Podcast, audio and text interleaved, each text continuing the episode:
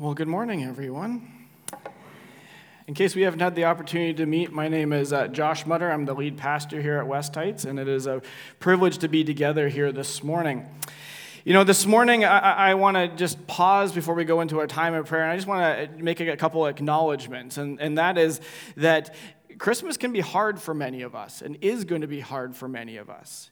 You know, for some of us, while we want to be filled with that holiday cheer and, and that joy, we're having a hard time because we can't help but remember those who, whom we've loved and those who we've lost, and that's hard.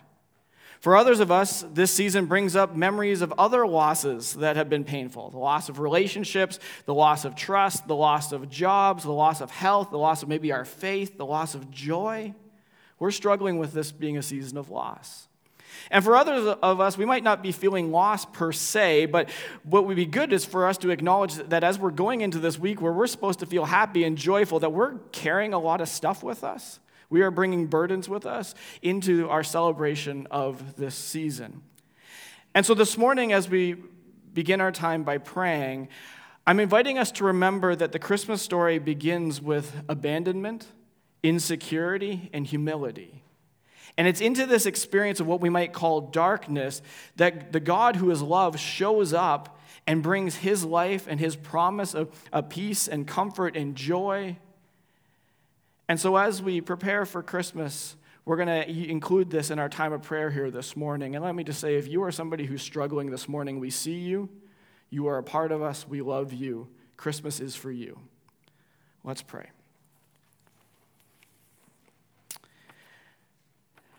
Heavenly Father, we come to you this morning acknowledging that for some of us, this Christmas season we are, is hard. We're entering this season feeling tired and in turmoil and in pain. As the nights have grown longer, so has the darkness grown and it's wrapped itself around our hearts. And so, in this season, we ask for your healing touch to be upon all that we carry in our hearts for the sorrow we fear will never end, and for the wounds that we can't even put into words. Lord Jesus, this morning we ask that in your mercy that you would hear our prayers. Lord, there are some among us who are grieving over what might have been. Death or loss or terrible hurt has changed how we experience this Christmas season. We remember that Christmas once felt special and hopeful, but someone or something precious has gone away from us in this life. We've lost a loved one, we've lost a hope, a dream, a purpose for getting up in the morning, and we find ourselves adrift and alone. Lord, we're tired, and we've found no room in the inn. And so we come to you seeking rest and peace and shelter from the storm. Lord Jesus, in your mercy, hear our prayer. Lord, we ask that you would give us what we need to comfort those around us this Christmas season. We ask that you shelter and sustain us who wander or weep or carry heavy burdens, that we may be lifted up, encouraged to carry on. Lord Jesus, in your mercy, hear our prayer. Lord, in this season we embrace and give to you all that used to be, which is now lost to us and cannot be ours again.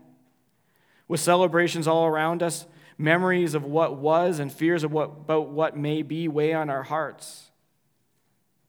Lord, we ask that you hold us close, that you would be near to us in this season of darkness until your light comes. Lord Jesus, in your mercy, hear our prayer. Lord, in this season, we also acknowledge those who are suffering in places of war and conflict. We pray especially for those in Gaza. Our hearts break at the human cost of this war, and we wonder how you can let this go on. And so, Lord, we ask for a softening of hearts and for peace to come quickly. Lord Jesus, in your mercy, hear our prayer. Lord Jesus, in this season, we ask that you would stay close to those who are struggling, that you would tend to the sick, that you would give rest to the weary, you would bless the dying, soothe the suffering, give your compassion to the afflicted. Lord, that you would pr- protect the joyful and the joyous, all in the name of your love. Lord Jesus, in your mercy, hear our prayer.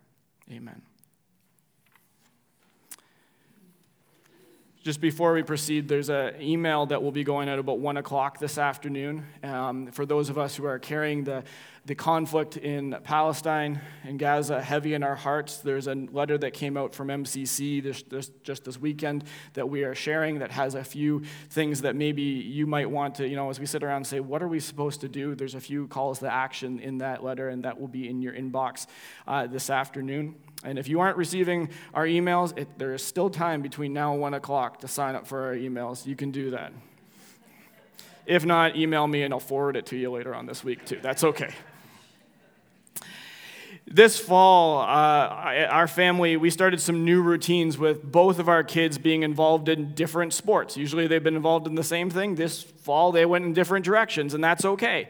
And you know, it's been a lot of fun. And it's been fun for us to watch them play these things. And Michelle and I have both been around team sports for most of our lives. And so we actually really appreciate the things that team sports can do and build in, how it can build into kids in some really special ways. But one sport that neither of us really have known personally is hockey. And Silas has chosen, after a whole year of telling us about it, that he wants to play hockey. And although the playing of hockey is going relatively well, there's a sense that as parents that we sometimes feel like we're on the outside looking in on this whole hockey thing. And some of us know what we're talking about. There's a hockey thing. See, some of, some of the kids that we're with, they, they've been playing hockey for a, a, few years now. And some of the parents that we get to interact with regularly have been involved with, with hockey for a long time, a lot longer than we have. And you can tell when you enter the room who's more comfortable in that space and who's more comfortable with the attitudes and the demands of the sport, and which of us are still trying to figure out what is going on. And while I doubt that my son really picks up on any of this, there's a part of me that wonders if we actually belong to this hockey thing. And if we, as a result, if we will have the same positive experience that other people seem to be having. Now, in the grand scheme of things, it's just hockey. It really is. But that feeling that we might be on the outside looking in, uh, or, or those questions about whether or not we might experience the same good things that we see other people experiencing, we might experience that in other areas of our life as well, too. We might have that experience at work, or we might have that experience at school, or in various social situations, or maybe in our families, even. We might even experience it in a faith community like this one. And on the topic of faith and spirituality, there are some of us here who have concluded that we're on the outside looking in, and you know what? That's just going to be the way that it is. Because in our minds, we've come to the conclusion that we're not good enough, and God wouldn't want anything to do with us. And for some of us, the reason why we feel this way is that we've had people speaking into our lives who have made it very clear that we're not good enough, either by the things that they've said or their attitudes and actions towards us. And so, as a result, we have internalized this belief that God is not for us. He might be for other people, but He's not for me. This morning, the big idea that we're exploring is that the Christmas story reveals God's inclusive love. And that this inclusive love is for you, it's for me, and as we're going to see this morning, this inclusive love meets us where we, are, uh, where we are and as we are.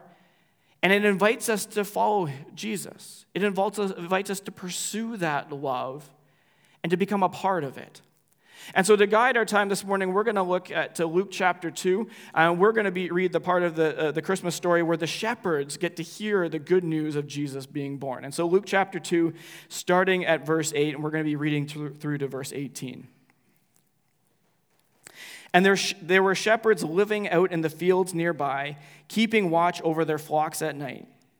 An angel of the Lord appeared to them, and the glory of the Lord shone around them, and they were terrified. But the angel said to them, Do not be afraid.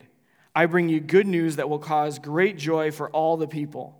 Today in the town of David, a Savior has been born to you, and he, he is the Messiah, the Lord. This will be a sign to you. You will find a baby wrapped in cloths and lying in a manger. Suddenly, a great company of the heavenly host appeared with the angel, praising God and saying, Glory to God in the highest heaven, and on earth peace to those on whom his favor rests. When the angel had left them and gone into heaven, the shepherds said to one another, Let's go to Bethlehem and see this thing that has happened, which the Lord has told us about. So they hurried off and found Mary, Joseph, and the baby who was lying in the manger. When they had seen him, they spread the word concerning what they had been told about this child. And all those who heard it were amazed by what the shepherds said to them. You know, if somebody were asked to create a communication strategy to announce Jesus' birth, it's extremely doubtful that they would have started with, the announce, with, with making that announcement to somebody like the shepherds, with people like the, to people like the shepherds. See, at best, the shepherds represented the average person. These were people with little, if any, influence. They were humble, they were working class people, they were the average Joe, so to speak. Now, at worst, the shepherds had a bad reputation. They did. They, they were looked down upon uh, and were considered unreliable members of society by many folks. And to top it off, their line of work kept them from observing a lot of the ceremonial laws uh, that were important to religious folks. And so, all of this is to say that, that if somebody wanted to come up with a good PR strategy for getting the news of Jesus' birth out there the best way possible, you could have found better folks than these shepherds. But in God's story, these shepherds get this news first. And as we think about this, we see God sending messengers. He's sending angels directly to the place where these shepherds were. There they were, in the fields, watching their flocks by night. And here they are told the news that every good religious person had been waiting for and been trying to figure out. They are the first ones to hear the good news that will cause great joy for all the people. See, for generations, God's people had been longing for, for the time when someone would come to rescue people from sin and somebody would, God would send somebody who would set the world right again.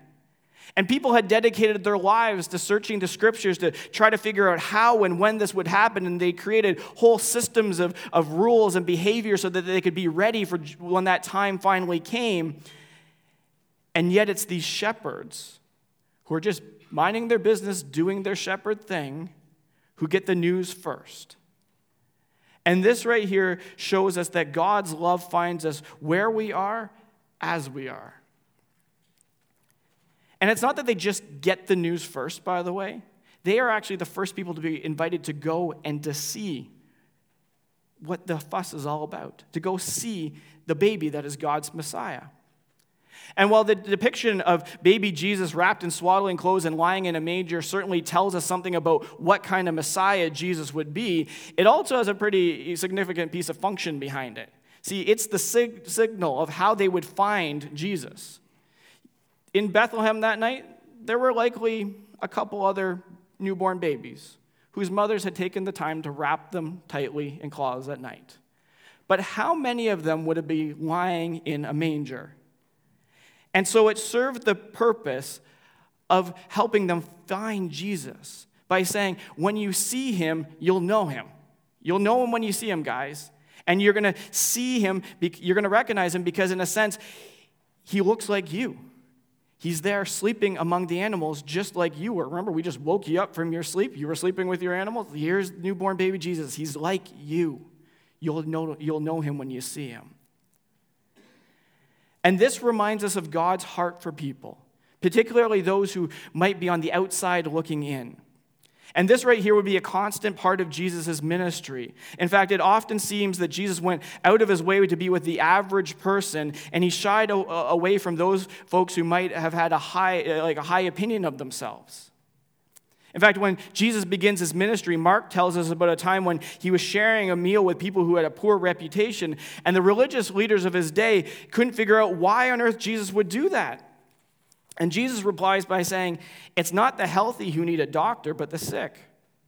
I have not come to call the righteous, but sinners. And in this statement, Jesus is being critical of these folks who are acting like they have their lives all figured out and that they are more morally superior to other people. And Jesus is saying, you know, those people you're looking down on, these are the people who have God's heart.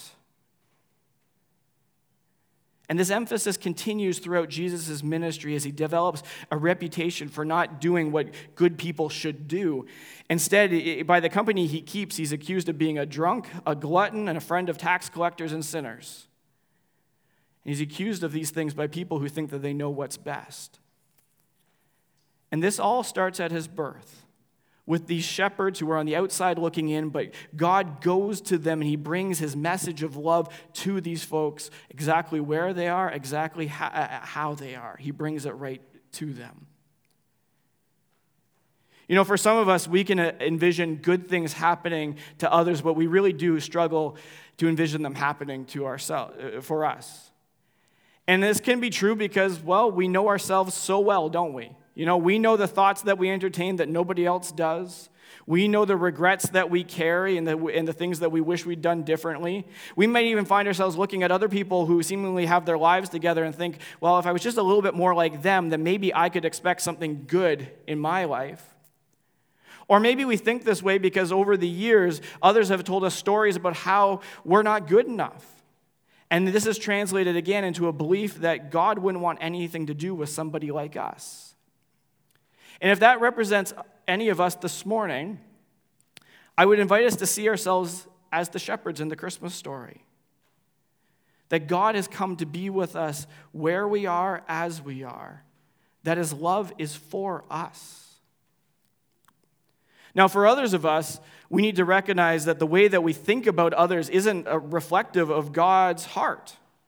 In fact, if we were willing to do some internal work this morning, we might see that in our thought life, we are withholding the possibility uh, uh, of, that God would give good things or that God would want to connect with some people for a variety of reasons. I mean, there would have been people in Jesus' day who would have looked at the shepherds and they would have withheld the possibility that God would have wanted anything to do with them. And we might find ourselves doing the same. Perhaps it has to do with age. Perhaps it has to do with race. Perhaps it has to do with social standing or gender or sexuality or a, a theological beliefs. You know, if we are not careful, we can uh, assemble a rationale for why those people aren't as deserving of God's good love and God's blessing, why they should be on the outside of what God is doing. And this story really should challenge us. Instead, I'm reminded of what the Apostle Paul writes in, in 1 Timothy chapter 1 when he makes, makes the point of acknowledging where he's been far from perfect in his story. And he does this not as an expression of uh, having a poor self esteem, but it's an honest assessment of, of who he is and recognizing that despite his position of influence, and he has a position of influence as he writes this, that he is not any more worthy of God's blessing than anybody else. And Paul writes this here is a trustworthy saying that deserves full acceptance Christ Jesus came into the world to save sinners, of whom I am the worst. And I think Paul wears that statement, I am the worst, like a badge of honor. Because he's the worst, he gets to experience God's inclusive love. You know, the fact that the shepherds were the first to hear about Jesus ought to help keep things in perspective for us. That God's heart is, is for those who could be easily seen or understood as being outsiders. And this means you, and it means me, and it means the person that we struggle to have good thoughts about. In our family, we are big fans of breakfast specifically brunch. Brunch is a meal in our household that, that everybody will eat and everybody will eat the same thing, okay? Which means it's a wonderful thing. Uh, a couple years ago, we were on vacation at, uh, with some friends and they broke out some amazing hash browns. And uh, these things were delicious and they were really easy to make. And so we asked, uh, you know, where did you get it from? And they, they brought out the container, that they, uh, the container and they told us all about them and how you made them. And not wanting to forget it, what did I do? Is I pulled out my phone and I took a picture of it, right? Now, just the fact that I took a picture of it doesn't mean I'm going to remember it, does it? Because I can't tell you how many, th- how many pictures of random items I have on my phone that a year later I'm like, why did I take a picture of that? At one point I said, I, that's important, but over time, sometimes I forget. It, be, it stops being as important as maybe I thought it was. You know, here's the thing it is one, it is one thing to be told some good news, but it's another thing to actually do something about it, isn't there? In the case of the, these shepherds, they had this amazing experience hearing the angels tell them about this angel being born. And the question is, what are, you, what are they going to do with it? I mean, they could have concluded that it was some sort of mass delusion and, uh, and talked themselves out of that moment, couldn't they? But they didn't do that. Or they could have said, you know what, it's late. Let's hold off on doing anything about this till the morning And then when they woke up in the morning, they, maybe they went and saw Jesus, maybe they didn't. But they didn't do that either. Instead, there's something about this moment that makes the shepherds feel compelled to go and see for themselves. In fact, as we read this, we should be reading that there's a sense of urgency in their response. We need to go now. We, we've heard this, we've seen this. We need to go figure out what this is all about, and we need to go do it now. And I think we, I think we need to appreciate just how compelled they were. Again, remember, they didn't exactly get a precise address here, did they? I mean, all they got to work, work with was there's a baby wrapped in swaddling clothes, and yes, lying in a manger. But how many wrong doors do you think that they went to that night? Maybe a few. You know, the instructions were to narrow it down a bit, but here's the thing they had to go looking to find Jesus. And so here's another thought for us to chew on. You know, God's love is, is an invitation to a journey for us. You know, when we reflect, when we, sorry, when we have a moment where God has gotten our, our, our, attention and has revealed himself to us in some way, there's a real sense that we have to do something about that in response. But here's the thing God doesn't force himself on us. Instead, he invites us on a journey to move towards him, to pursue him. And you know what? We're probably not going to get it right the first time. We may even find ourselves knocking on some wrong doors along the way. But God's love is an invitation to pursue Him, to take steps towards Him, to find Him, to explore Him for ourselves. And so, this is why here at West Heights we talk about finding and following Jesus, because we believe that what we are called to is not a destination. It's not a one off prayer that we, that we say. It's not, it's not affirming a, a specific statement of faith, even but it's about knowing and following Jesus each and every day, taking his, his life and his teachings and seeking to figure out how does that apply to my life now. And the thing is, God wants to be found. The shepherds in our story were willing to put in, eh, eh, put in the effort to go and find Jesus. And do you know what? They found him. They found him right where he would be. He wasn't a moving target. Jesus was right there waiting for them. And this morning, I want to remind us that Jesus is right there waiting for us, too.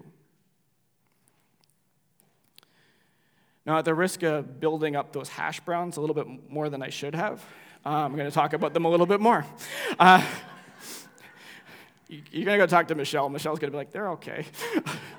um, you know what has happened as a result of the, uh, as a result is we went and we found they were from Costco, so you had to buy a case like this big. And, uh, and we, we've had these hash browns and we've used them. And, and in fact, you know, there's been times where I've told people myself about these hash browns, like I'm doing right now. Uh, I, am trying right now to think about whether Michelle does, but it's probably just me. You know, I so enjoy them that if you're like, hey, Josh, you know a good where to get a good hash brown for at home? I can tell you.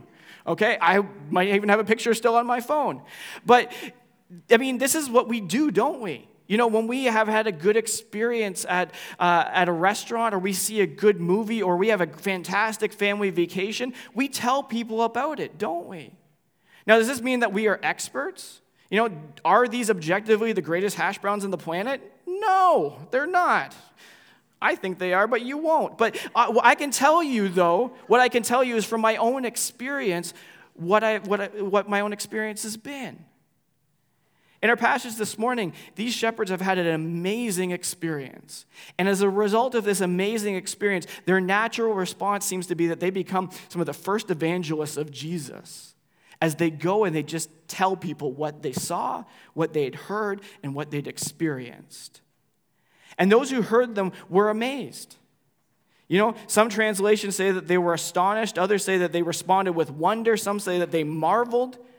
And you know what? While I'm sure that there were some folks who were kind of skeptical about what the shepherds said, the way that Luke tells this story gets at the idea that what these, the testimony of these shepherds were making people wonder if what they were saying was actually true. I mean, what if God was actually doing something? What if God actually showed up? And I think that this is a good thing to keep in mind because you know what? Our experience of God's love ought to invite others to wonder for themselves. And again, remember who's giving this testimony, by the way. These are not people who are, are necessarily good communicators. These are not religious scholars who can back up their experience with chapter and verse. These are not people with a huge level of influence. These are just normal people telling their normal story. Or maybe it's a little bit more than normal story, but they're telling their own story. Now, getting back to what we started with this morning, you know, some of us are keenly aware that we are nobody special.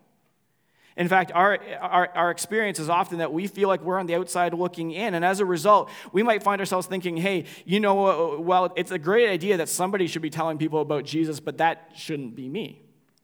And we think this because, you know, we have these thoughts that say, you know, I don't know enough. Or I sin too much. Or my family's a mess. Like, I can't tell people about Jesus with the state of my family right now. Or I have way too many questions. Or I'm just scared. And all of these things form reasons why we might not be able to feel like we can share Jesus with others. But what if?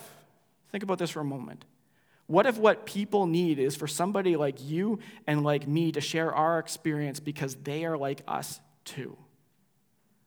What if what people need is for somebody like you and like me to share our experience because they feel like us too? You know, as much as the shepherds were looked down on, there would have been some folks who identified with them. They would have said, These are my people. And I think, I, in fact, as I was thinking about this this week, I, am realizing that the shepherds, who, who did the shepherds tell about Jesus? Well, it was likely their peers. It was folks who were like them, people who were in their social circle. It was people, these are the people who heard first about what Jesus did. It's unlikely that the shepherds went back and went to the temple authorities and were like, You wouldn't believe what we just experienced. No, they went home to their friends and their family and they told them. Likewise, you and I have a circle of people that we are connected with. People whom we have things in common with, people that we spend time together, people that we do things together, people that we have shared experiences with. And in many cases, these are the people who, who really actually just appreciate us and they appreciate our company. And they're like us. And what they need to see and what they need to hear is about how Jesus is relevant to somebody like them, and they're going to see that through somebody like us. And so this forms a challenge for us. You know, how are those in our circles being invited to wonder through us? Being able to, what if God is actually alive? What if Jesus actually cares about me? What, what if? How are those in our circles being invited to wonder through us? And I know, I know this is scary. I know some of you are sitting, sitting here thinking, because I'd be doing the exact same thing. This is a nice idea, but I ain't doing this. So let me, make, let me give us a simple next step here. On Saturday and Sunday are our Christmas Eve services. Uh, Saturday, 6 p.m., Sunday, 3 and 6 p.m. Please make note of those times. But there are Christmas, our Christmas Eve services. And there is something culturally that still exists for many people that would make it so that inviting a neighbor or a coworker or a family member to a service like this uh, is much more natural than inviting them to a gathering like we're having this morning. I, mean, I think your neighbors, my neighbors, are more likely to show up at Christmas Eve than they are at any other point in time. And so, why don't we each try to invite one person to come with us to our Christmas Eve service? one person to come with us to our Christmas Eve service. And let me tell you a little bit about this service so you know what to expect. It's not a preachy, preachy service. I get two time slots. The grand total is seven minutes, okay? That's what I got, okay? It is not preachy. There'll be lots of carols that everybody knows. It, there'll be candles. There'll be fire, okay? You can advertise it with fire if you want, okay? There's fire at our Christmas Eve service. There's also like people walking around with fire extinguishers to make sure it doesn't go crazy, but don't tell them about that. Um, but it'll be a, it's a it's an hour it's a tight, it's, it's an hour or a little bit less it's a nice easy friendly service experience. And in that they will hear uh, they'll hear the christmas story read. They'll hear us sing about the hope and joy that we have as followers of jesus that jesus ha- is inviting other people to enjoy for themselves. And in this experience they might start to wonder what if this could be for me? What if what I see in my friend who just invited me along here could be a part of my life too? Let's think about this, that this week. We've got a few days ahead of us. Who can we invite to join us? To invite them to one, and in the process, maybe they'll start to wonder if this is for them. Please join me in prayer.